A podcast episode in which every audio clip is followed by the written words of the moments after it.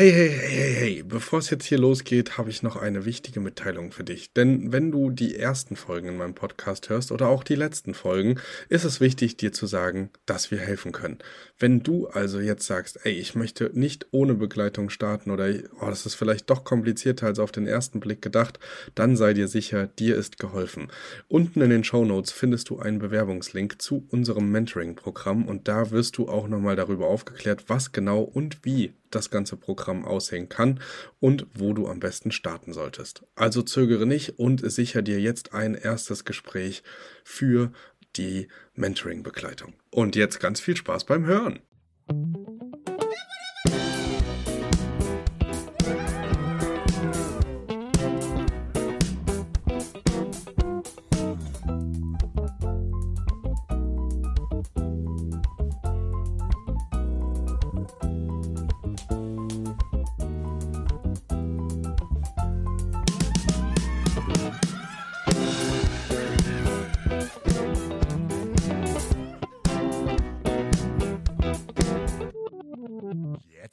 Los. Hallo und herzlich willkommen zu einer neuen Folge vom Airhört Podcast und ich bin glücklicherweise wieder nicht alleine. Ihr seht, es bessert sich, die Solo-Folgen nehmen ab. Ich habe heute einen ganz besonderen Gast bei mir. Wir haben uns letztes Jahr schon kennengelernt und müssen das auf jeden Fall wieder nachholen, aber beim Stammtisch war einfach keine Zeit. Nee, alles gut. Ich habe die Gründerin von Quartiergold bei mir sitzen, das ist die liebe Stephanie, oder ich weiß nicht, ob dir Steffi lieber ist, wie dich die Leute wahrnehmen sollen. Ist dir egal. Okay. Steffi hat 79 Unterkünfte und 21 Mitarbeiter und möchte mit mir, beziehungsweise ich möchte mit ihr, heute einmal genauer reingucken in ihr Business, wie das alles angefangen hat und wie sie dazu gekommen ist, überhaupt damit anzufangen. Deswegen, ich freue mich sehr, dass du da bist. Hallöchen. Hallo, ganz lieben Dank, dass ich dabei sein darf. Ja, immer gerne. Also, wer 79 Unterkünfte und 21 Mitarbeiter hat, der ist doch auf jeden Fall hier. Herzlich willkommen. Danke sehr. Nee, klar, es sind auch alle anderen, die ein bisschen kleiner sind. Hauptsache, eure Story ist spannend.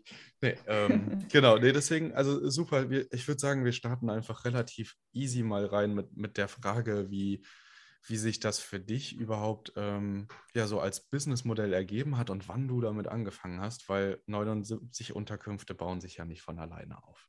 Nein, Tatsache nicht.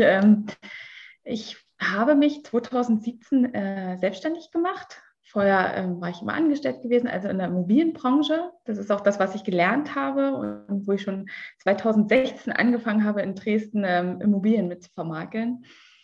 Und 2017 habe ich dann gedacht, jetzt geht es endlich in die Selbstständigkeit rein, nachdem die Arbeitsverhältnisse immer kürzer geworden sind und ich gemerkt habe, das funktioniert nicht mehr so ganz, mich wieder anstellen zu lassen. Und das habe ich auch ganz klassisch gemacht. Ich habe gedacht, ich mache eine Hausverwaltung und biete einen Immobilienservice an, aber mit dem Fokus schon darauf, dass ich Ferienwohnungen betreue, weil wir sind ja im Lausitzer Seenland und dort gab es noch nie diese klassische Ferienwohnungsbetreuung, wie man es an der Ostsee kennt oder an der Nordsee oder im Bayerischen Wald, dass es da eine Verwaltung gibt, wo die Gäste hinkommen, wo sie einen Schlüssel kriegen und man betreut die Wohnung, man reinigt die. So, da habe ich gedacht, das ist vielleicht ganz toll, dieser Business Case und dieses USP im Lausitzer Seenland.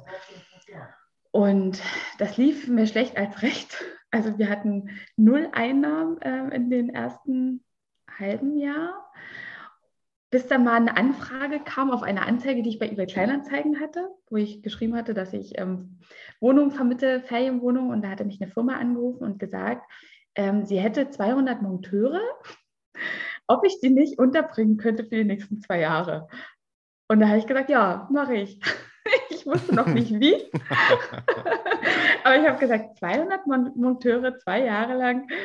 Habe mir das mal irgendwie so ein bisschen ausgerechnet, hatte noch gar keinen Plan, ne? Was nimmt man für einen Übernachtungspreis oder wie ist das bei Monteuren? Habe aber erstmal gesagt, das mache ich. Und ich habe schon so eine Liste erarbeitet, wo ich wusste, welche Ferienwohnungsbesitzer es gibt und habe die alle angerufen und die haben gesagt, ja klar, können wir machen, aber das geht nur bis April, weil dann haben wir ja schon wieder Feriengäste. Dann müssten die wieder raus. Und ich dachte, ja, das ist aber blöd. Ich kann ja nicht irgendwo einziehen lassen, dann müssen sie wieder ausziehen. Und dann habe ich weiter überlegt, weil ich ja den Auftrag unbedingt haben wollte, Und dann sind mir Investoren eingefallen, die ich schon kannte, die in meinem Netzwerk waren, wo ich wusste, die haben einen hohen Leerstand. Und dann habe ich die abtelefoniert und habe gesagt, gib mir 20.000 Euro, ich mache dir deine Wohnung, möbliere die und setze dir Monteure rein. Und du hast eine höhere Mieteinnahme als bei einer Normalvermietung und vor allem hast du deinen Leerstand weg.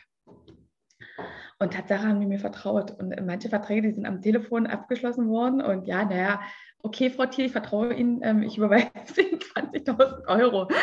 Und ja, dann haben wir angefangen, innerhalb von 1,5 Monaten diese 200 Leute unterzubringen. Wir haben Wohnungen angemietet, ich habe mit Wohnungsgesellschaften gesprochen, die haben mit mir dann ja auch Verträge ausgehandelt. Dann hatte ich auch gar nicht erstmal das Startkapital, ne? Um so viel, also ich habe mein Business mit 1.000 Euro Einlage auf meinem Businesskonto gestartet. Und, naja, dann konnte ich aber mit der Firma verhandeln, dass er den ersten Monat als Vorschuss gibt. Und da hatte ich ja schon gute Einnahmen gehabt für Möbel kaufen. Ja, und dann sind wir dann zu Ikea und haben die erste Ikea-Bestellung in Ikea Dresden für über 20.000 Euro aufgegeben. Und da stand auch alles voll unten. Ja. Mit Freunden, mit Familien, ja, über Weihnachten, vor Weihnachten, nur Wohnung möbliert, nur geputzt, irgendwie Möbel aufgestellt, in Spittelläden gerannt, Sachen gekauft in Masse, ne, das war ja nicht wenig gewesen. Und dann den Check-in gemacht. Und dann haben wir ja sogar noch als Begrüßungsgeschenke für jeden Monteur eine Flasche Bier hingestellt. Und haben herzlich willkommen geschrieben. Ja, das war so, so bin ich in dieses Business reingestartet. Stark. Und dann hattest du also von 0 auf 200 Monteure für 2 Jahre. Also genau. Sind die auch wirklich 2 Jahre geblieben? Ja, sind Tatsache 2 Jahre geblieben. Und ich hatte 1 Jahr lang nur die und dann haben wir auch nichts mehr gemacht, weil das hat ja erstmal gereicht. Ne? Bis man mal festgestellt hat, Mensch, da kam dann ab und zu mal so eine Anfrage auf die Kleinanzeigen und dann haben wir mal irgendwann eine andere Anzeige. Boah, das wird ja aber, das werden ja immer mehr Anfragen. Ne? Und dann haben wir angefangen, das Ganze nach und nach, also nicht mal im ersten Jahr, sondern erst nach 1,5 Jahren haben wir das als einen richtigen Wachstumsmarkt gesehen. Vorher ja gar nicht. Ne? Ja, okay, spannend. Und 200 Monteure, auf wie viele Wohnungen waren die verteilt dann? Also wie viele Wohnungen habt ihr ad hoc möbliert? Ad hoc, also naja, eigentlich waren immer so im Schnitt 5 bis 6 Monteure in einer Wohnung gewesen. Ja. Krass. Und die haben wir bis Dezember bis Februar sind die letzten dann eingezogen. Ja. Krass. Mhm. Also von 0 auf, keine Ahnung, Pi mal Daumen 35 Wohnungen oder genau, so. Genau. Vielleicht 40. Ja. Ja, crazy. Und es ist vorher nichts passiert und dann kommt so eine Anfrage und man sieht, was man so auch rausholen kann, ne? Aus sich selber.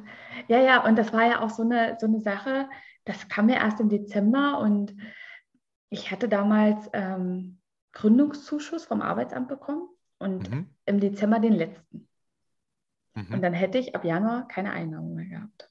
Ne? Und das war schon wenig gewesen, wenn man vorher gut verdient hat, dieser Gründerzuschuss. Und also mit 2 Kindern damals, kurz vor Weihnachten und man wusste nicht, was im Januar passiert und nur ein Einkommen, was in der Familie war, was fest war, was aber auch nicht jetzt überdimensional hoch war, ging mir da ganz schön die Muffe so ein bisschen. Aber irgendwie, warum auch immer, das Talent habe ich eigentlich schon seit meiner Kindheit, habe ich immer auf mich vertraut, dass das wird schon gut gehen. Das geht. Und auf irgendwie. Den letzten Drücker hat es funktioniert. Ne? Auf den letzten Drücker hat das echt funktioniert. Ja. Das wir haben Tatsache 30.000 Euro Gewinn gemacht in 2017 war das gewesen. Ja.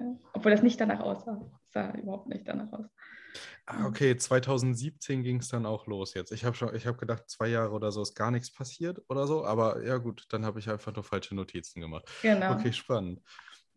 Also 2017 dann die 200 Monteure im Dezember untergebracht und zack, direkt durchgestartet. Ja, verrückt. Und bei den 40 Wohnungen, also das ist ja dann 2019 ausgelaufen, was habt ihr da genommen? Kann man das sagen, dass ihr pro Kopf was genommen habt oder habt ihr das je nach Wohnung unterschiedlich gemacht? Oder? Ganz, ganz krass runterverhandelt haben die uns damals. Das kann man gar nicht erzählen. Naja, das war 2017, ja. Da war alles anders. Wir haben 10 Euro pro Mann, pro Nacht an Einnahme gehabt. Okay, ja gut, aber wenn ich jetzt überlege, dass man null Ahnung von Preisstrategien hat und nicht so richtig tief auch in der Materie drin ist und aber jede Wohnung dann ungefähr bei 1.500 Euro rennt, ja. Im Monat ist das mit Sicherheit ja für die Investoren eine immense Steigerung gewesen, genau. Dauerhaft auf 2 Jahre sowas zu vermieten. Und auch für dich wahrscheinlich etwas, wo du gesagt hast, Hammer. Weil das ist ja erstmal eine Sicherheit, ne? Und wenn ich die Mietpreise kenne, hier schon bei uns in noch urbaneren Regionen, dann kann ich mir ja vorstellen, dass es bei euch da in den verschiedenen Ecken auch gut nochmal günstiger ist. Sag doch vielleicht mal, also Lausitzer Seenland, also mir sagt das auf jeden Fall was, das ist auf jeden Fall Sachsen, aber kannst du das so ein bisschen geomäßig einordnen, dass die Leute, die zuhören, auch ein Gefühl dafür kriegen? Ja, Lausitzer Seenland liegt wirklich in der Mitte zwischen Berlin und Dresden und ist ähnlich wie das Leipziger Seenland durch Tagebau entstanden und es gibt ganz viele Seen, die miteinander verbunden sind und 2 Bundesländer vereinen, Sachsen und Brandenburg. Ne? Also ich wohne persönlich auf der Brandenburger Seite, aber 5 Kilometer weiter ist der Geierswalder See, da sind wir schon in Sachsen. Ne? Das ist die Sachsenseite dann. Genau, und also relativ zentral. Wir fahren eine Dreiviertelstunde fahren wir ungefähr nach Dresden und eine Stunde sind wir in Berlin, Schönefeld und immer drin ist natürlich ein bisschen länger, aber ja. Genau. Da spürt man schon Berlin, da vergisst man ja wie lange es noch dauert. Ja. Ich habe das letztens gesehen, wir sind, wo sind wir hingefahren? Wir waren in Köln, glaube ich, und da kam auch schon 30 Kilometer Vorstadtzentrum, willkommen in Köln. Und du hast gedacht, nee, also ich bin noch nicht in Köln. Ja. Nee, cool. Also ich find's immer beeindruckend, was halt so starke Emotionen auslösen können. Also klar, das war dann wahrscheinlich auch im richtigen Moment der Anruf. Du dir finanziell so ein bisschen Bammel gehabt und nicht genau gewusst, wie es weitergeht, aber eigentlich keine Lust mehr auf Festanstellung und dann, dann kann man mal sehen, was man für eine Energie hat und das mit 2 Kindern, Hut ab, auf jeden Fall. Cool. Wenn wir jetzt nochmal zurückspulen, jetzt hattest du 2017 dann so einen Schnellstart und so einen erfolgreichen Start, anders kann man es ja nicht sagen, hattest bis 2019 Ruhe, hast auch gesagt, du hast gar nicht mehr so viel akquiriert, weil es hat ja alles funktioniert und ich kann mir vorstellen, dass auch bei 40 Wohnungen das Management dann auch erstmal genug Zeit in Anspruch nimmt, vor allem wenn man keine Systeme, Erfahrungen und irgendwie sowas hat, das, was sich ja normalerweise ganz gesund Wohnung zu Wohnung zu Wohnung aufbaut. Wenn man dann mit einem Schlag um die 40 Wohnungen hat, ist das natürlich auch mit Sicherheit im Büro eine Herausforderung gewesen. Ja, also ich bin ja mit einer GbR damals noch gestartet und wir waren zu zweit und wir haben dann mal irgendwann gemerkt, ich glaube, wir müssen mal reinigen gehen in die Wohnung. Also, und dann haben wir mal eine Putzkraft eingestellt und Tatsache waren wir da sehr, ich will mal sagen, wir sind bequem geworden. Wir haben einmal im Monat eine Rechnung geschrieben. Klar, wir hatten ein paar Mietausgaben gehabt, ein paar Stromrechnungen und so, aber da war nicht viel Arbeit mehr am Anfang. Man hat ein gutes Geld gehabt. So, und da war so ein bisschen, hat man einfach nicht mehr gemacht. Das hat man irgendwie so ein bisschen genossen, muss ich mal sagen. Da war der Antrieb noch nicht so da gewesen oder das Feuer. Ich weiß gar nicht warum, aber zumindest würde ich das im Nachgang jetzt so bezeichnen, dass wir ganz schön faul waren. Also nicht unternehmerisch gedacht. Gut, aber wenn ich zurückdenke an Mainz 2021 oder so, also jetzt, bevor ich in die auch GbR gegangen bin, war es bei mir ja ähnlich. Also ich hatte stetiges Wachstum, aber halt nicht so explosionsartig, aber ich hatte vielleicht so 15 Objekte, habe gutes fünfstelliges auf dem Konto gehabt und habe halt gedacht, ja, okay, ist ja eine entspannte Kiste. Ich mache 5 Stunden in der Woche so ein bisschen was und da mal Buchhaltung irgendwie mal fix eingebaut und eine Rechnung rausgeschickt und die richtig benannt, in der richtigen Reihenfolge, da schon drauf geachtet, aber so richtig Systeme, Strukturen und so, ich meine, ich habe mich mit viel auseinandergesetzt, hatte den Podcast, hatte schon Spaß auch an dem Thema, aber so richtig so über Mitarbeitereinstellung, Skalierung, sich selber rausnehmen aus dem Business irgendwann und nicht mehr für alles der Kopf sein. Darüber habe ich mir auch gar keine Gedanken gemacht am Anfang. Ich glaube, das kommt dann auch erst, wenn man es muss. Jetzt hattest du erzählt, ihr seid zu Anfang zu zweit gestartet, impliziert jetzt, dass es nicht mehr der Fall ist. Nein. Ist das dann 2019 passiert, also so als dann die große Gruppe wieder raus war und so dieses, ich sag mal in Anführungszeichen, faule Geld weg war und man dafür dann arbeiten musste? Oder also du musst ja jetzt nicht ganz ins Detail gehen, aber das war der Grund, dass ihr gesagt habt, es macht keinen Sinn mehr zu zweit. Also, weil wir hatten unterschiedliche Stile, glaube ich, was Unternehmensgeist betrifft. Ne? Also, wir waren da einfach sehr unterschiedlich gewesen und haben uns auch, glaube ich, vom privaten Umfeld ein bisschen beeinflussen lassen, beide auf beiden Seiten. Und es gab dann mal ein Gespräch und dieses Gespräch hatten wir beide zum gleichen Zeitpunkt gewollt, wo wir gesagt haben, wir sind spazieren gegangen, haben gesagt, nur noch getrennte Wege. Ja, und ich habe ja auch gesagt, dass ich das gerne weitermachen würde, alleine. Wir haben uns dann auf eine Summe XY geeinigt und hatten eigentlich noch so eine Vereinbarung gehabt, die nicht ganz so wirksam war, aber ja, auch das ist in Ordnung mittlerweile für mich, wie das damals alles passiert ist.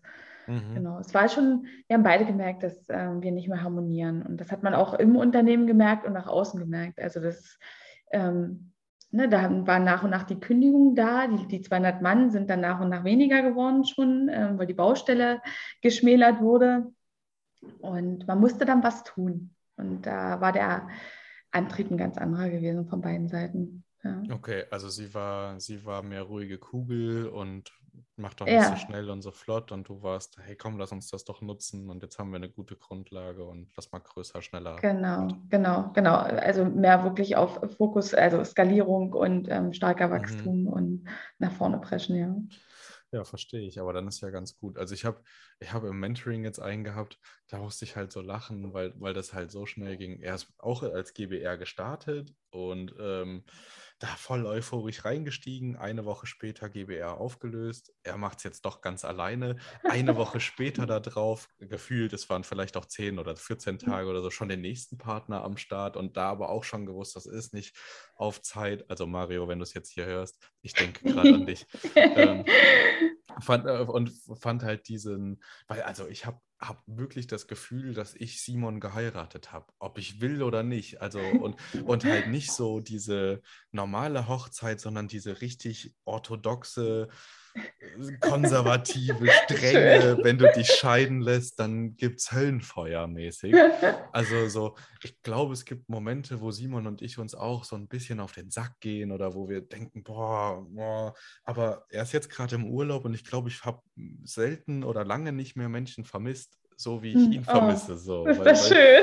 Weil man halt einfach im Arbeitsfeld, aber halt auch als Austauschpartner. Ich habe in meinem Umfeld, ich weiß nicht, wie es dir geht, können wir auch gleich auf jeden Fall gerne drüber sprechen, aber ich habe in meinem direkten Freundeskreis, mit dem ich so groß geworden bin und gewachsen bin und auch Lilly als meine Partnerin oder meine Eltern, das sind alles keine Ansprechpartner, die so richtig verstehen, was ich tue und das irgendwie auch so richtig verstehen wollen. Also ich habe so das Gefühl, ja, die tun das ab mit Calvin macht Airbnb.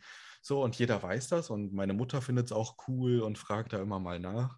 Mhm. Aber so richtig verstehen, was da passiert und was das für Ausmaße annimmt und wo man hin will oder so, da kann ich halt mit keinem drüber reden, außer mit Simon. Und da dann halt zusammen Luftschlösser bauen. Und ich habe es ja lange alleine gemacht und habe mich sehr schwer getan, auch am Anfang reinzudenken, zu sagen, okay, ich schmeiß jetzt alles in einen Topf. Es hat sich unfair angefühlt, weißt du, weil er kam mit seinen Eigentumsobjekten. Wir haben uns auch kennengelernt, er war ein Kunde von mir quasi. Ja.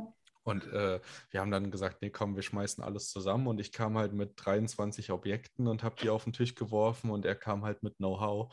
Und da habe ich auch am Anfang drüber nachgedacht, ist das jetzt cool oder habe ich mir das alles alleine erarbeitet und gebe es jetzt ab? Aber ja, nee, am Ende, wenn es dann passt, also wenn es nicht passt, sollte man sich trennen, habt ihr alles richtig gemacht, aber wenn es dann passt, dann sollte man halt auch all in gehen irgendwie, zumindest meine Haltung. Ja. Und deswegen diese Vorstellung, ich glaube, ich würde brechen. Also wenn er jetzt sagen würde, nee, ich habe keinen Bock mehr und ich gehe, das wäre schon hart. Also ich habe es jetzt gemerkt, in der Zeit ohne ihn im Urlaub zu sehen, das war schon, das ist schön zu hören. Das ist schön zu hören.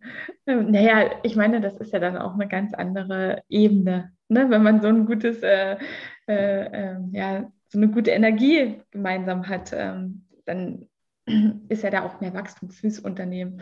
Und, als wenn das Level nicht mehr gleich ist. Ne? Das Warum geht in dieselbe Richtung. Ne? Ich glaube, das macht halt auch nochmal so einen Unterschied, wenn man genau weiß, wo man halt auch gemeinsam hin will. Dann weiß man auch, dass man es nur gemeinsam schafft. Ja, das stimmt.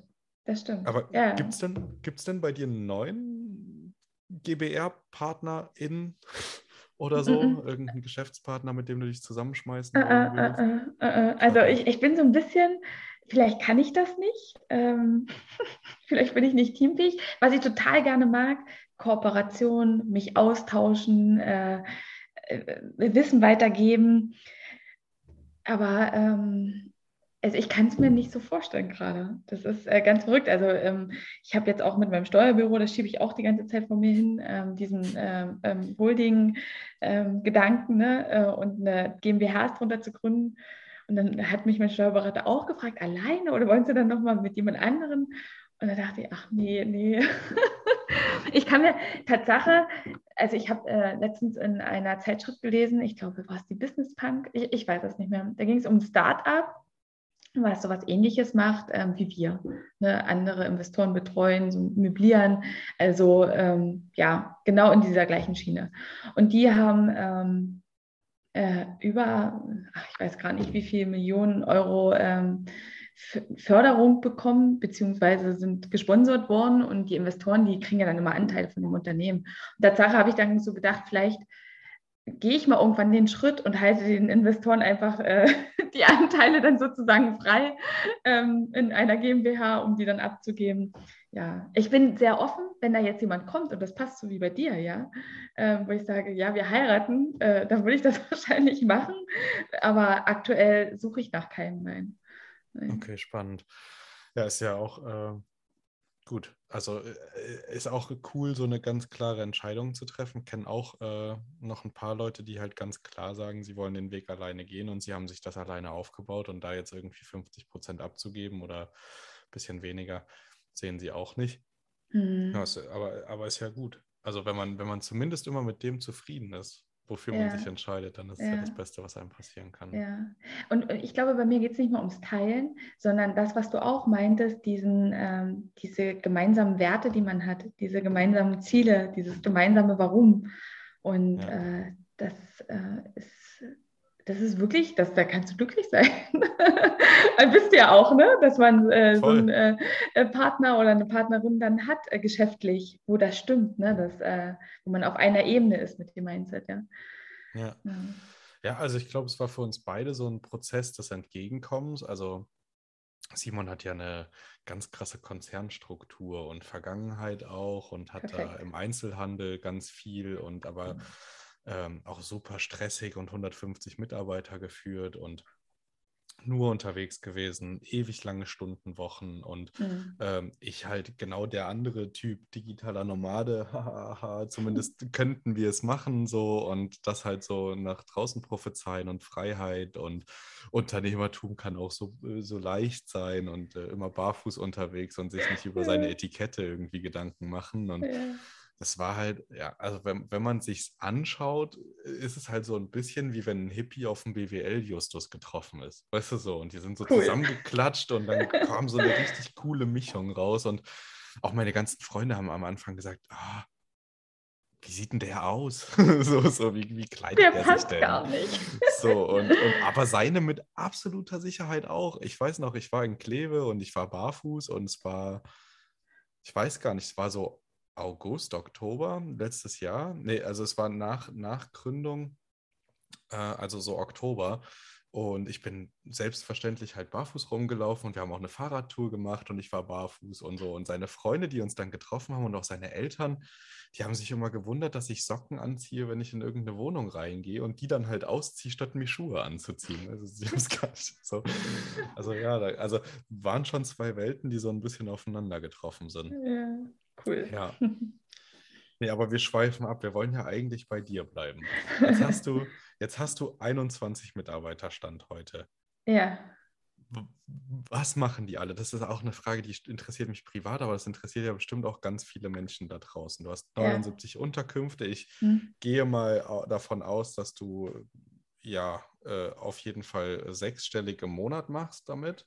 Ungefähr so. Also ich weiß jetzt nicht, ob hoch sechsstellig, aber sechsstellig auf jeden Fall. Ja, sechsstellig. Und 21 Mitarbeiter wollen ja auch von was leben und du willst ja auch, dass es denen gut geht. Also erzähl mir mal, was sind so die verschiedenen Positionen, die bei dir besetzt sind und was machen die Leute den ganzen Tag?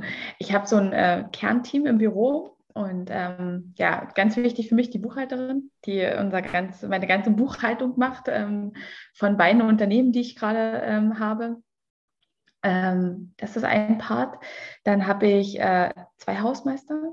Ich habe einen Gärtner, ich habe Reinigungskräfte und jetzt sind sogar tatsächlich noch mehr Mitarbeiter, aber die habe ich jetzt nicht reingezählt. Das sind wirklich die reinen Saisonkräfte, die wir jetzt über den Sommer haben, was das Reinigungspersonal betrifft. Dann habe ich im Backoffice zwei Mädels fürs Buchungsmanagement und für die Verwaltung der Immobilien, wenn was kaputt ist, die Gästebetreuung machen, die Angebote schreiben, die Bilder nochmal schicken und so weiter. Ne? Das, was die Firmen oder die Kunden alles wissen wollen. Dann habe ich jemand fürs Marketing bei mir im Unternehmen, die Susi. Die hat auch die Marke entwickelt, Quartiergold und das Wäschequartier. Und das ist eigentlich auch schon der nächste Part. Meine Wäscherei, ich habe eine Wäscherei in Cottbus und in Senftenberg. Und dort ist auch nochmal ein Teil von Mitarbeitern.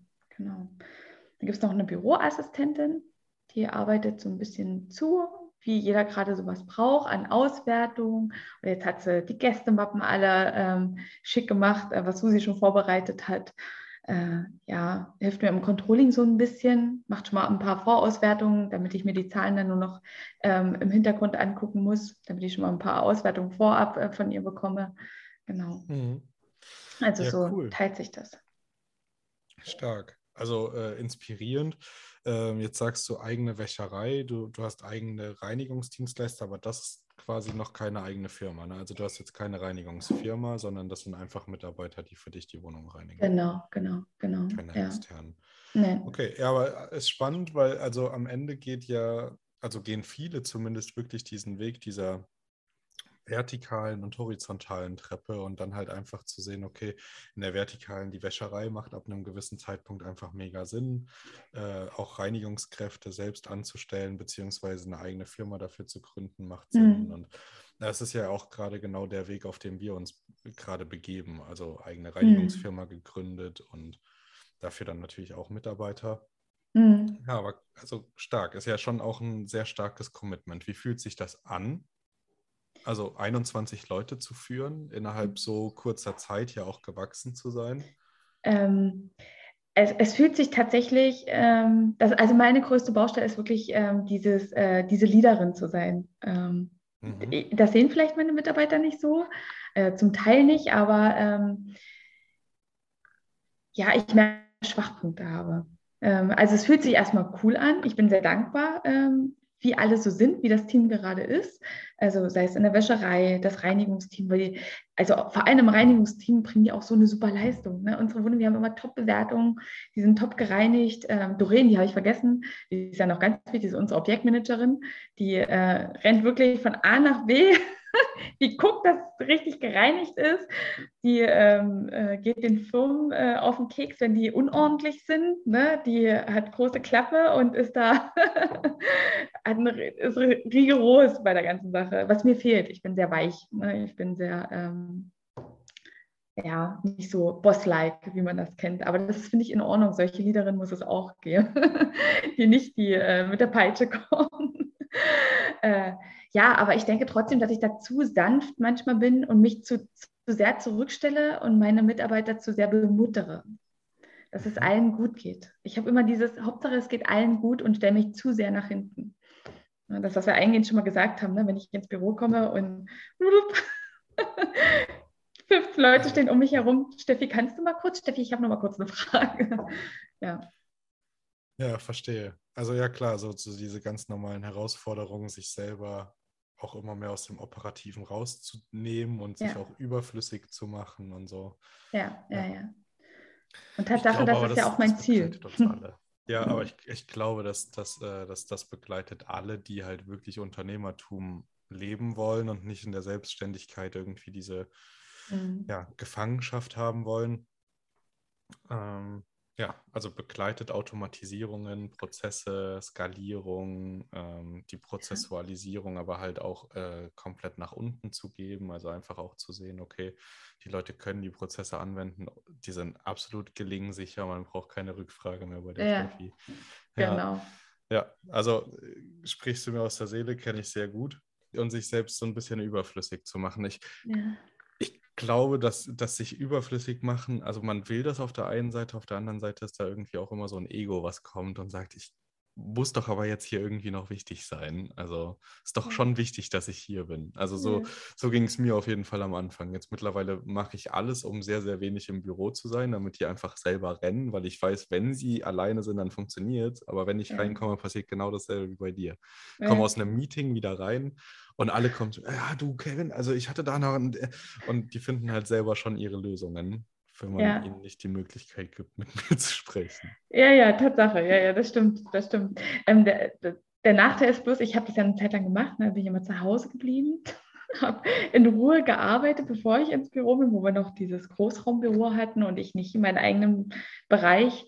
Aber das ist auch nicht so gut, wenn du so unsichtbar bist und nicht sichtbar. Ne? Vor allem, wenn du jetzt noch in dieser Findungswachstumsphase ist, die Prozesse müssen erst kommen, und da ist war es teilweise sehr schädlich gewesen. Also zumindest war das so das Feedback von meinen Mitarbeitern gewesen. Ne? Es ist immer so ein Drahtseilakt, glaube ich. Auch Mitarbeiterführung ist auch so ein ganz eigenes Thema. Ja. Deswegen sage ich, da muss ich noch viel lernen. Oder da gibt es einfach täglich auch so viel zu lernen mit den Mitarbeitern. Absolut. Lass uns mal zu Zahlen, Daten und Fakten kommen. Du hast dich ja so ein bisschen drauf vorbereitet. Jetzt haben wir auch schon ein paar Zahlen gehört. Also seit 2017 am Start, 79 Unterkünfte, direkt mit 40 Wohnungen gestartet ungefähr. Und 21 Mitarbeiter, beziehungsweise mit Saisonmitarbeitern scheinbar noch mehr.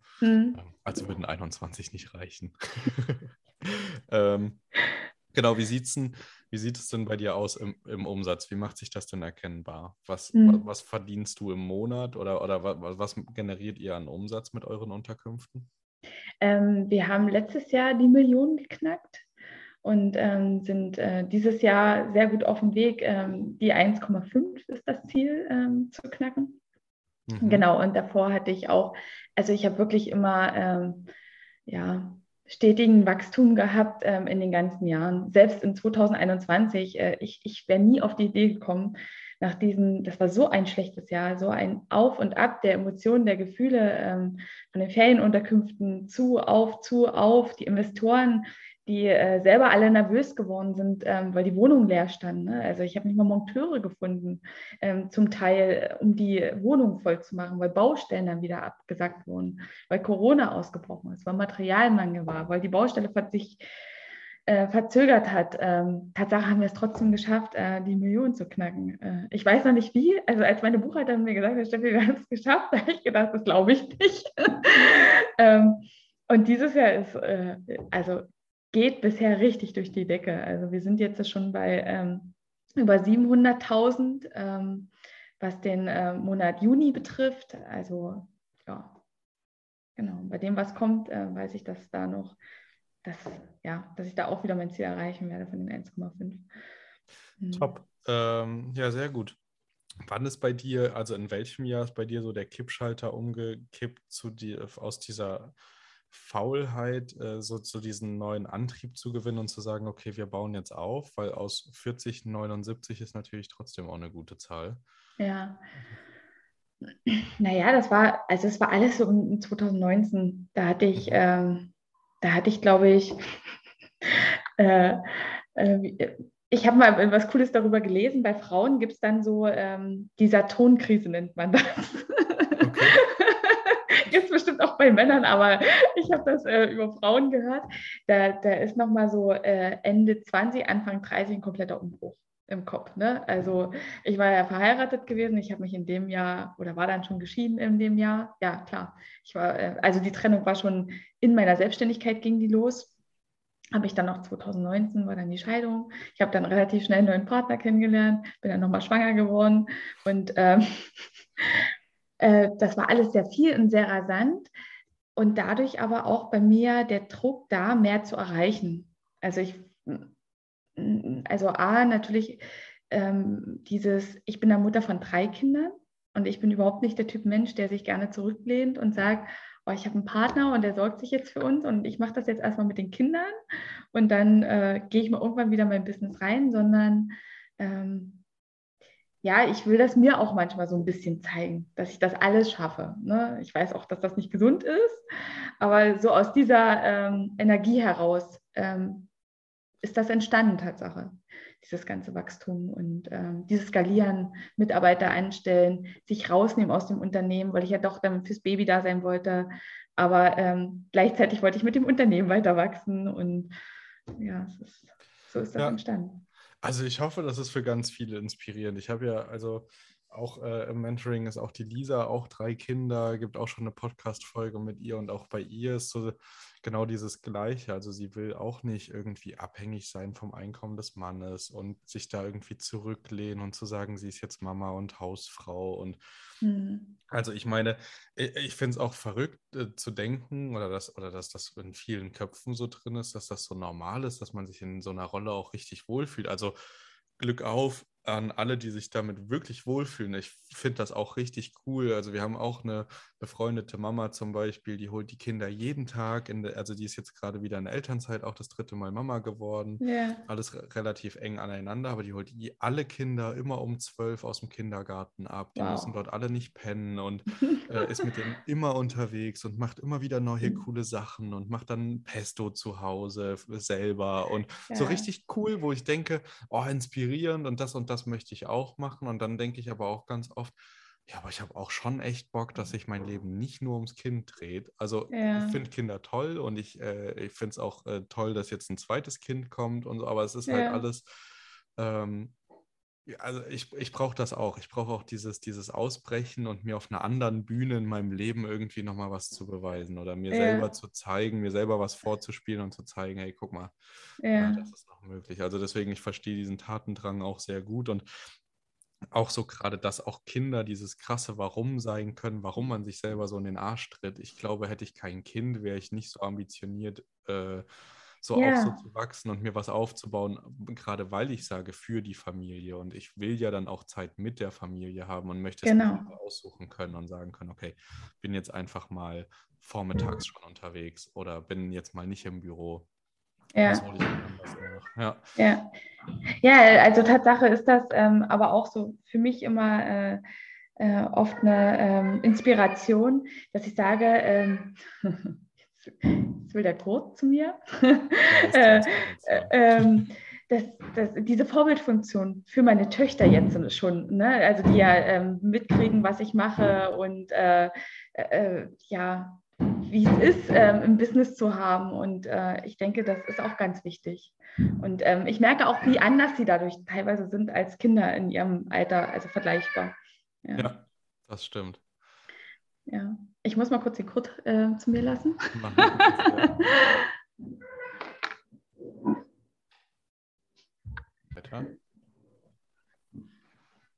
Okay.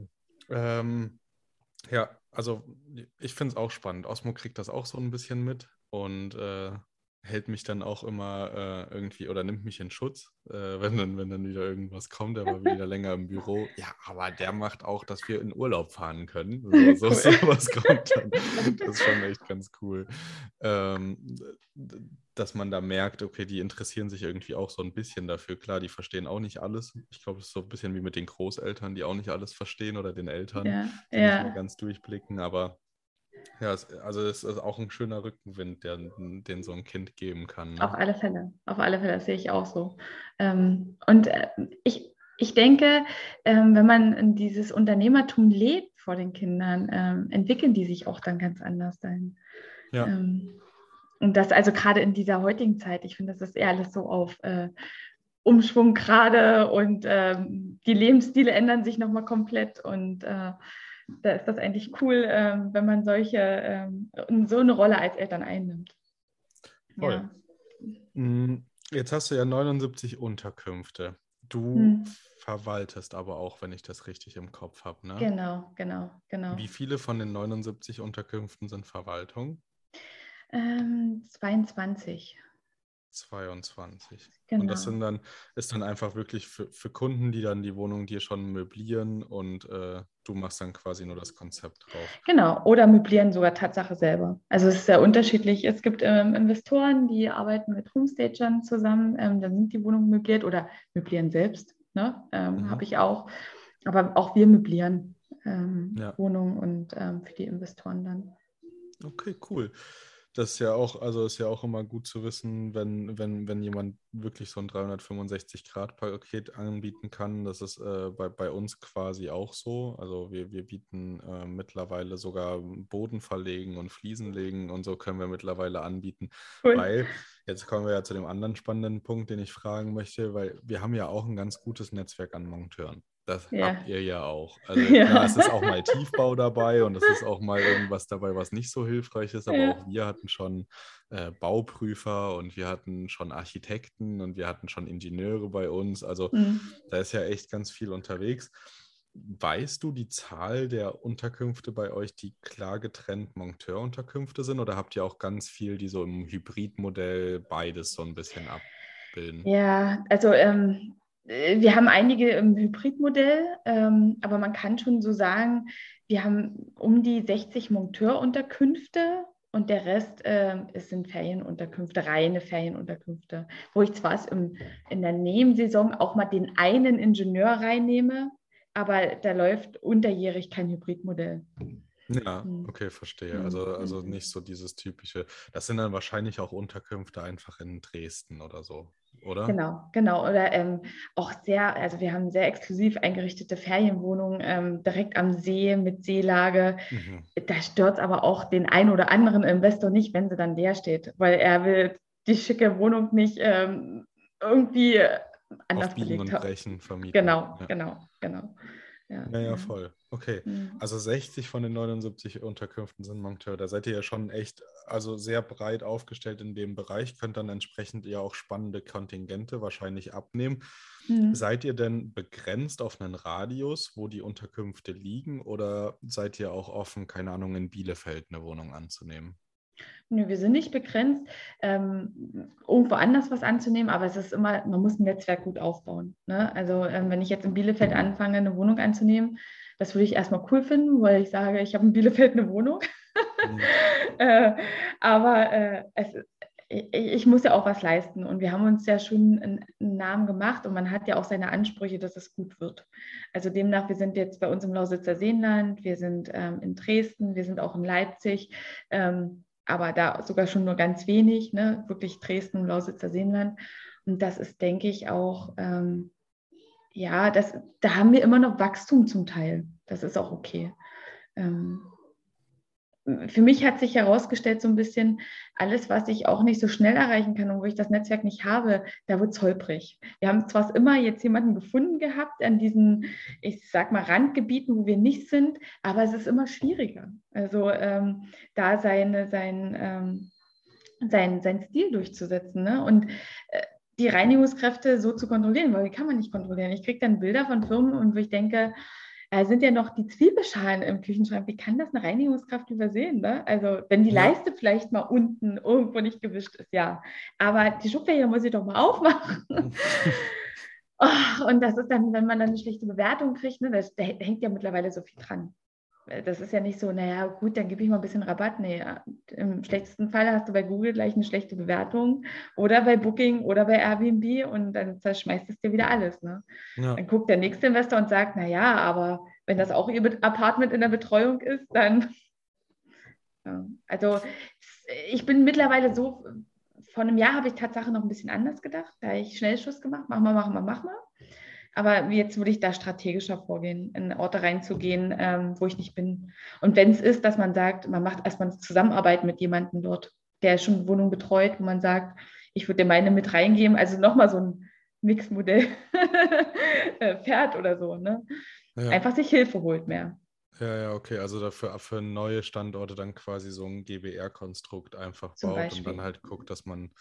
einfach mit seinem Know-how unterstützt. Ja, es ist ja auch ein Weg, den wir gehen tatsächlich. Also in Bayreuth haben wir es genauso gemacht. Da sind wir jetzt bei insgesamt 8 Unterkünften und haben damit angefangen. Also Lisa hat damit angefangen im August. Da hat sie nämlich mein Mentoring umgesetzt und ist aber so schnell gewachsen, dass sie halt auch gesagt hat, ich kann das alles nicht alleine und mir fehlen ja Strukturen und Konzepte und hat dann gemerkt, also im Mentoring lernst du halt alles, was dir so an die Hand gegeben wird, aber es ist halt nicht so, dass du dort lernst, wie du einen Konzern aufbaust oder wie du halt Prozesse von A bis Z durchdenkst, weil ja die ganz viele zumindest auch im Mentoring selber so ein bisschen nicht in diesem Skalierungsmodus sind, sondern halt sagen, okay, ich möchte mir neben meinem Hauptberuf oder sowas aufbauen und dann ist das natürlich zu weit gedacht zu sagen, okay, ich prozessualisiere jetzt jeden kleinsten Schritt, weil da vielleicht die Anforderungen noch andere sind und da haben wir dann aber auch gemerkt, okay, gut, dann gehen wir halt zusammen rein und wir bringen halt Backoffice mit und bringen halt Büro und gleichzeitig können wir dann das Wachstum mit unserem Know-how ein bisschen ankurbeln, funktioniert super und ich bin auch ein ganz großer Freund davon, halt sich in Sachen reinzuteilen und davon dann halt zusammen zu profitieren, weil am Ende, wenn man immer nur alleine kämpft, wir sind mit den Ferienunterkünften, wir sind ja nicht die größten Konkurrenten. Also ich sehe dich jetzt nicht als Gefahr oder Konkurrentin. Dass gar nicht. Andersrum ist das genauso. Ja. Und auch Leute, die ähnlich groß auf dem Markt sind wie Hendrik oder so. Das ist ja nichts im Vergleich zu einem Hilton oder zu einem Ibis Budget oder zu einem Motel One oder was da halt alles so auf dem Markt gespült ist. Deswegen, also dann lieber gegen die Hotels und gemeinsam ein bisschen größer werden. Genau. Das ist schon der Weg. Ja. Nee, sehr gut. Ich überlege gerade, was ich noch für essentielle Fragen hätte. Mir persönlich, jetzt werden bestimmt ein paar Leute, die zuhören, schreien, du musst unbedingt noch das und das fragen. vielleicht frage ich jetzt mal so ein bisschen Sachen in die Zukunft. Wir haben jetzt viel über Vergangenheit, über Veränderungen bei dir gesprochen, über den Ist-Zustand und deine jetzige Situation. Wo siehst du dich denn in 3 Jahren? Also wenn du jetzt einmal rauszoomst, jetzt 1,5 Millionen Umsatz schon im Jahr siehst oder so, wo siehst du dich denn? Also in 4 Jahren, also so ist mein Ziel, will ich das Unternehmen im Prinzip wie abgegeben haben. Ne? Dann bin ich Gesellschafterin nur noch von Quartiergold, werde zu strategischen Themen vielleicht nochmal eingeladen, wenn es um Veränderung geht. Man weiß ja nicht, wie weit die Digitalisierung geht oder welche Standorte man noch akquiriert oder wie weit man hinausgeht außerhalb von Deutschland. Aber ich bin noch zu sehr operativ drin, da will ich raus. Genauso aus der Wäscherei, da will ich raus. Ne? Ich will mir die Quartalsberichte angucken, eingeladen werden, mich freuen, dass die Führung funktioniert. Anfangen, Tatsache selber irgendwann in eigene Immobilien zu investieren und zu kaufen. Ne? Was ich auch gemerkt habe, und da mache ich ja jetzt gerade die Ausbildung dahin, und habe da auch schon eine kleine Facebook-Gruppe von Frauen, weil ich gemerkt habe, dass es so wenige Frauen gibt, die einfach mutig sind, ihr Leben so ein bisschen finanziell in die Hand zu nehmen. Also das, was wir vorhin schon hatten, das Thema. Und die dazu unterstützen, vielleicht ein Coaching-Programm nochmal besser anzubieten, was nicht unbedingt in den möblierten Wohnbereich geht oder in dieses Immobilienthema, sondern einfach auch, um sich Einkommensströme zu schaffen. Weg von diesem eingeschränkten Denken, dass ich nur mein Einkommen mit meiner Anstellung verdienen kann. Oder ich kann nur mehr Geld verdienen, wenn mir der Chef mehr Geld gibt. Also davon wegzukommen und sein Mindset da zu verändern als Frau und da auch mehr in die Zukunft zu blicken. Und ich denke, also da sehe ich mich total, dass ich eher das irgendwann mache, als weiter im operativen Geschäft jetzt bei meiner Firma Quartiergold. Obwohl ich die Babys, die ich aufgebaut habe, schon gerne als Gesellschafterin mit Anteilen behalten würde.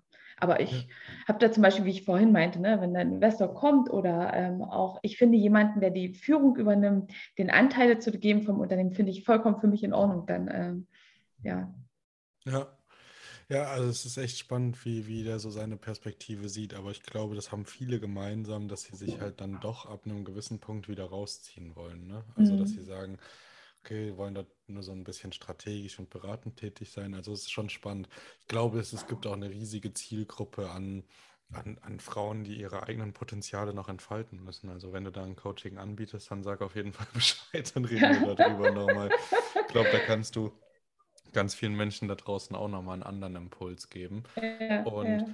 Also ich finde immer noch, Unternehmertum ist sehr, sehr männerdominiert, deswegen umso schöner, dass du heute hier bist. Also wenn man sich auch die vergangenen Interviews anschaut, ich versuche immer mal wieder Frauen eine Bühne zu geben und dann halt auch, aber auch, also so wirklich, wo es auch hingehört. Also hatte ja auch schon Juliane Bachmann hier im Interview, hatte eine Homestagerin aus Dresden auch schon dabei. Und also versuche immer wieder Themen zu finden, aber man hat halt wirklich aktuell auch noch öfter das Problem, klingt immer blöd, aber man hat es einfach öfter, dass Frauen, wenn sie in der Branche aktiv sind, viel wirklich auch in diesem Interior und in diesem kreativen Business sind. Und ich mache so ein bisschen Social Media und Assistenz und nicht so wirklich diese auch in der Führungsriege mitmischen und da halt auch einen Markt mal irgendwie angreifen und attackieren. Deswegen umso schöner, dass du das machst und dass du da auch noch große Visionen hast und sogar von Ausland sprichst und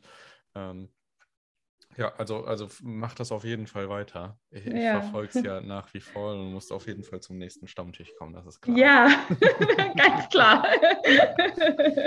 Die Kloßbrühe ist das. Ja, genau. Aber also echt spannend. Wenn ich jetzt noch die Frage habe mit der Skalierung, wie läuft das bei dir? Melden sich die Leute mittlerweile über die gewachsene Internetseite, Präsenz oder Mund-zu-Mund-Propaganda bei dir über die Webseite, oder ist es noch so, dass du aktiv auch auf Akquise gehst und Immobilien-Scout oder sonst irgendwas nach neuen Objekten absuchst, die du dann aufnehmen kannst? Tatsache habe ich jetzt gerade so einen schönen Flow, dass das von Mund zu Mund geht, und das macht mich auch sehr dankbar. Das ist... Also ich will nicht sagen, dass es schon Demut ist, aber es ist schon, man erntet jetzt langsam, und das ist ein total schönes Gefühl, dass es jetzt von Mund zu Mund geht, und es ist auch schön zu hören, dass man weiterempfohlen wird, weil die Arbeit so gut ist, oder von Investoren zu hören, oh, super, dass das so gut funktioniert und so schnell funktioniert hat. Es ist natürlich auch ein Druck, der damit steigt, das Level zu halten oder sogar noch besser zu werden, um immer wieder neue Anreize zu schaffen, dass man sich da auch so ein bisschen, immer im Vordergrund wieder hält, ne? Dass man nicht in Vergessenheit gerät oder dass Unmut aufkommt. Aber Tatsache ist es gerade so, dass ich ganz viel Neuaufträge von Mund zu Mund bekomme. Ja. Oder Wiederkehrer, ne? Die sagen, jetzt habe ich das und wollen wir nicht noch dort und dort? Na klar, machen wir. Und dann setze ich mich mit denen zusammen, und viele investieren wiederholt mit mir als Investoren. Ja. Ist auch cool. Und die kaufen dann mittlerweile auch schon gezielt, oder bringen sie nur noch was Neues in den Bestand, was eh schon im Bestand ist, was dann leer gezogen wird oder so, wo man sagt, okay, man arbeitet, oder kaufen sie auch ganz gezielt mit dir und du setzt dich mit denen hin und guckst dir an, ob sich das lohnt? Genau.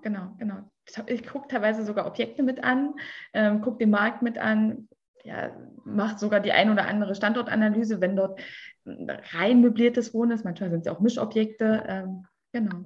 Ja, sehr schön. Klingt ja auf jeden Fall wirklich auch an der Stelle nach einem ganz gesunden Kundenstamm, Genau. Das, was sich ja viele wünschen und wo ich halt auch ganz oft, wenn ich sowas gefragt werde, sage, hey, das braucht einfach Zeit. Es gibt einfach bei uns im Business wirklich so viele Sachen, die brauchen Zeit. Und auch natürlich bei mir, wir sind jetzt bei 62 Objekten. Mhm. Auch das ist ja nicht von heute auf morgen passiert, auch wenn für die Leute das sich so anfühlt. Aber seit 2017 am Start zu sein und auch am Start zu bleiben, trotz Corona-Krise, trotz GBR-Trennung. Und also da gab es ja auch einige Felsen, die so auf diesem Weg irgendwie geflogen sind, wo man denkt, okay, es kann doch jetzt nicht noch schlimmer werden. Jetzt kommt die Energiewende, jetzt kommen irgendwie da nochmal neue Herausforderungen für uns alle. Und wir wissen alle, glaube ich, nicht, auch ganz viele, die jetzt zuhören oder so, wissen nicht, wie sich das entwickeln wird, wann das greift, ob die Regierung dann nochmal zwischengreift oder ob wir jetzt alle einfach pro Wohnung 4.000 € Nachzahlung haben. Ja, also, keine Ahnung. Das sind ja ganz verrückte Kalkulationen, die man halt auch gerade macht, so fürs Krisenmanagement oder so. Von daher ist das schon, also es braucht einfach Zeit, wie alles irgendwie Zeit braucht. Ich glaube, es gibt ganz selten und wenn dann nur in der Musik- oder Medienbranche oder so, wo Leute von heute auf morgen entdeckt werden oder wo sich dann, wo sich das eine zu dem anderen tut, aber gerade auch dieses Vertrauen aufzubauen, ne? Also ich habe jetzt den großen Vorteil in der Akquise, glaube ich, dass ich so viele Podcast-Folgen habe. Ja, glaube ich. Dadurch halt auch einfach wirklich viele Kontakte schon eingeladen habe, wo die dann sehen, okay, da sind coole Leute auch schon gewesen und auch ein Steuerberater wie Lehleiter war bei mir oder so, wo die dann einfach sehen, okay, da steckt mehr dahinter, aber so allgemein natürlich, also wir wachsen auch mit Investoren weiter und auch bei uns kaufen Investoren mittlerweile gezielt Objekte oder kommen zu uns und sagen, ja, wir haben einen Kreditrahmen von 600.000 €, habt ihr da irgendwas, was irgendwie interessant sein könnte? Ja. Und sagt, wow, dass die Leute so viel Vertrauen haben in einen 25-Jährigen, der das halt seit ein paar Jahren macht. Natürlich, also ich kenne mich auch aus und ich würde schon sagen, ich bin Experte da drin, aber es ist ja trotzdem, also wie du es beschrieben hast, so schon Demut. Eigentlich ist es, man ist schon demütig sich selbst gegenüber oder auch anderen gegenüber, wie sie einen wahrnehmen und wie man sich das irgendwie erkämpft hat. Und darauf darf man auch stolz sein. Also ich bin stolz, du darfst auf jeden Fall auch stolz sein. Das ist schon echt richtig cool, was man da so aufbaut. Von daher, ja, ich glaube, mir bleibt gar nicht mehr so viel zu sagen, außer weitermachen. Dito. Genau. Und ich würde dir jetzt einfach ob das jetzt der letzte Satz ist oder ob du irgendwie noch was loswerden willst, kannst auch noch ein Thema anschneiden auf jeden Fall, aber ich würde dir jetzt so ein bisschen das Zepter in die Hand geben. Ja, ja. Genau, jetzt darfst du entscheiden, wie wir weitermachen.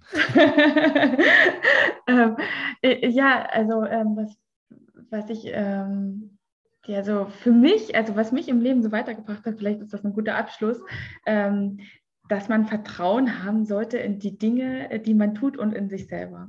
Und das ist ja auch so fürs Unternehmertun so wertvoll, wenn man investiert, ne? Das ist ja auch ein Unternehmertum, irgendwo zu investieren und auf andere hört und sich da so beeinflussen lässt und nicht auf sich und sein Bauchgefühl hört. Finde ich, ist das der falsche Weg und das trifft auch zum Beispiel bei Immobilien zu. Ne? Also zu meinen Kunden sage ich immer, wenn sich die Immobilie nicht gut anfühlt, dann ist es nicht die richtige Immobilie. Ich würde es nicht kaufen, auch wenn das vielleicht gerade von den Zahlen her total matcht und total cool, aber wenn es da irgendwas gibt, wo man merkt, da stimmt was nicht, dann sollte man die Finger davon lassen und darauf vertrauen, dass es gut so ist, den Weg nicht zu gehen, den vielleicht gerade alle anderen gehen, auf den Hype aufzuspringen oder wie auch immer. Oder noch, bevor die Zinsen noch weiter steigen, noch schnell irgendwie was kaufen wollen. Ne? Vertrauen zu haben, dass alles gut wird. Und also wie du schon gesagt hast, ich hatte so viele Tiefs auch gehabt und habe die ja teilweise immer noch. Ich versuche die bloß nicht mehr so nach ganz radikal nach unten Richtung minus 100 gehen zu lassen, sondern wenn sie so leicht unter Null sind, sogar ein Tief, was im 10er-Bereich ist und nicht im Minus, ist es in Ordnung. Das gehört dazu und das lässt uns ja wachsen und Erfahrungen sammeln und leben. Aber ja, genau, dieses Vertrauensthema ist, denke ich, ganz wichtig und das hat mich da hingebracht, wo ich jetzt bin, weil ich immer an mich geglaubt habe und dass es irgendwie weitergeht, ja. Ein sehr schönes Schlusswort. Ich glaube, da muss man, oder ein schöner Schlusssatz. Ja. Vertrauen ist ganz wichtig. Dazu würde ich gar nicht mehr viel mehr sagen. Ja. An dieser Stelle dann von mir ein ganz großes Dankeschön, dass du heute da warst. Ja. Dass wir uns mal unterhalten können. Und nochmal die Erinnerung an den nächsten Stammtisch, dass du da unbedingt dabei bist. Weil, unbedingt. Jetzt geht es nicht anders. Genau. Jetzt, du hast auch unbedingt schon gesagt, jetzt bist du gefangen. Für alle anderen, die, keine Ahnung, auch aus der Nähe kommen, aus der Nähe aus Leipzig oder so, schreibt mir einfach mal. Wir haben da jetzt mittlerweile einen kleinen Stammtisch, wo wir uns regelmäßig treffen. Der letzte Stammtisch war mit 12 Menschen proppevoll, also voller, als ich zumindest gedacht hätte. Und es war mega cool und man war echt lange zusammen. Deswegen einfach schreiben, dabei sein, kostet nichts. Ist einfach schön, sich mit Menschen austauschen zu können. Genau das, was ich gerade gesagt habe. Also ich habe das ja am Podcast so. Ich kann mich mit Experten austauschen. Ich konnte jetzt mit dir super spannend sprechen und hatte auch jetzt selber für mich coolen Input und glaube, man lernt immer, wenn man sich mit Leuten austauscht, die halt bei einem auf derselben Höhe sind. Ich habe Simon im Arbeitsalltag und meine Podcast-Interviews, aber der Stammtisch hat nochmal gezeigt, okay, da, die Dynamik einfach, wenn man ganz viele Leute auf einem Fleck hat, die dasselbe Ziel oder in dieselbe Richtung rennen. Auf jeden Fall, das reicht schon. Das Ziel muss gar nicht gleich sein, aber wenn man alle hat, die sich damit beschäftigen. Deswegen, ja, sehr, sehr schön, dass du dir die Zeit genommen hast. Danke, dass du einen kleinen Blick in deine Bücher und in deinen Arbeitsalltag gegeben hast. Sehr gerne. Ich freue mich. Es wird bestimmt auch noch die ein oder andere Situation geben, wo wir dich hier wieder begrüßen können. Ja, schön. Ich danke dir und schön, dass du uns alle auch so vernetzt in Leipzig, muss ich mal sagen. So ein Initiator bist für das Ganze. Das ist schön. Ja, sehr gerne. Also wenn es nur das ist. Ja. Das macht schon Freude genug. Okay, dann ihr da draußen. Ich hoffe, ihr konntet genauso viel mitnehmen wie ich. Und ich wünsche euch noch ein schönes Wochenende. Und genau, macht was draus. Wie gesagt, schreibt mir, wenn ihr aus Leipzig kommt und wenn ihr Interesse an Vernetzung habt oder wenn ihr sogar Bock auf Mentoring habt oder so, schreibt mir einfach. Alles findet ihr in den Shownotes. Okay, dann bis nächste Woche.